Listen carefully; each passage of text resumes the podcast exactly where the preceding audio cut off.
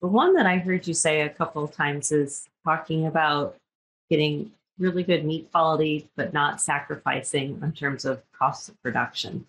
Mm-hmm. And the way I was always taught, we pick one or the other, right? That's right. we know that from a genetic standpoint, growth traits are moderately heritable.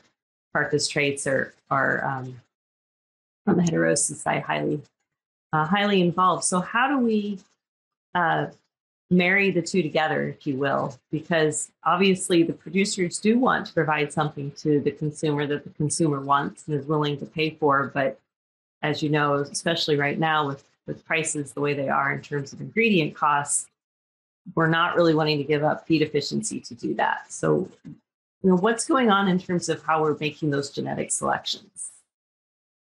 Right. So, so I'll, I'll address it in a couple of different ways. So, if we look at the feed efficiency component, okay, uh, the old, you know, the traditional measure of feed efficiency, uh, the ratio, and and how we've selected historically for feed efficiency. It's really a lot of that was really driven by fat reduction, right?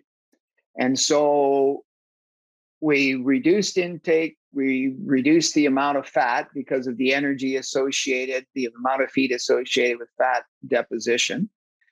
And so we made the pig leaner that way, right?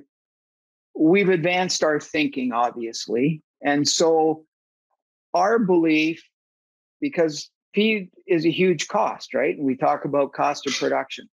So our focus is really to hold feed intake about where it is in our population because we're we're very comfortable where it is and then drive growth rate as as much as we can.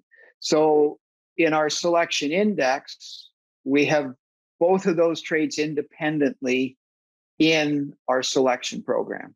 We don't select on the ratio of feed conversion, right? We we select on those two traits and we have them weighted essentially to do exactly that.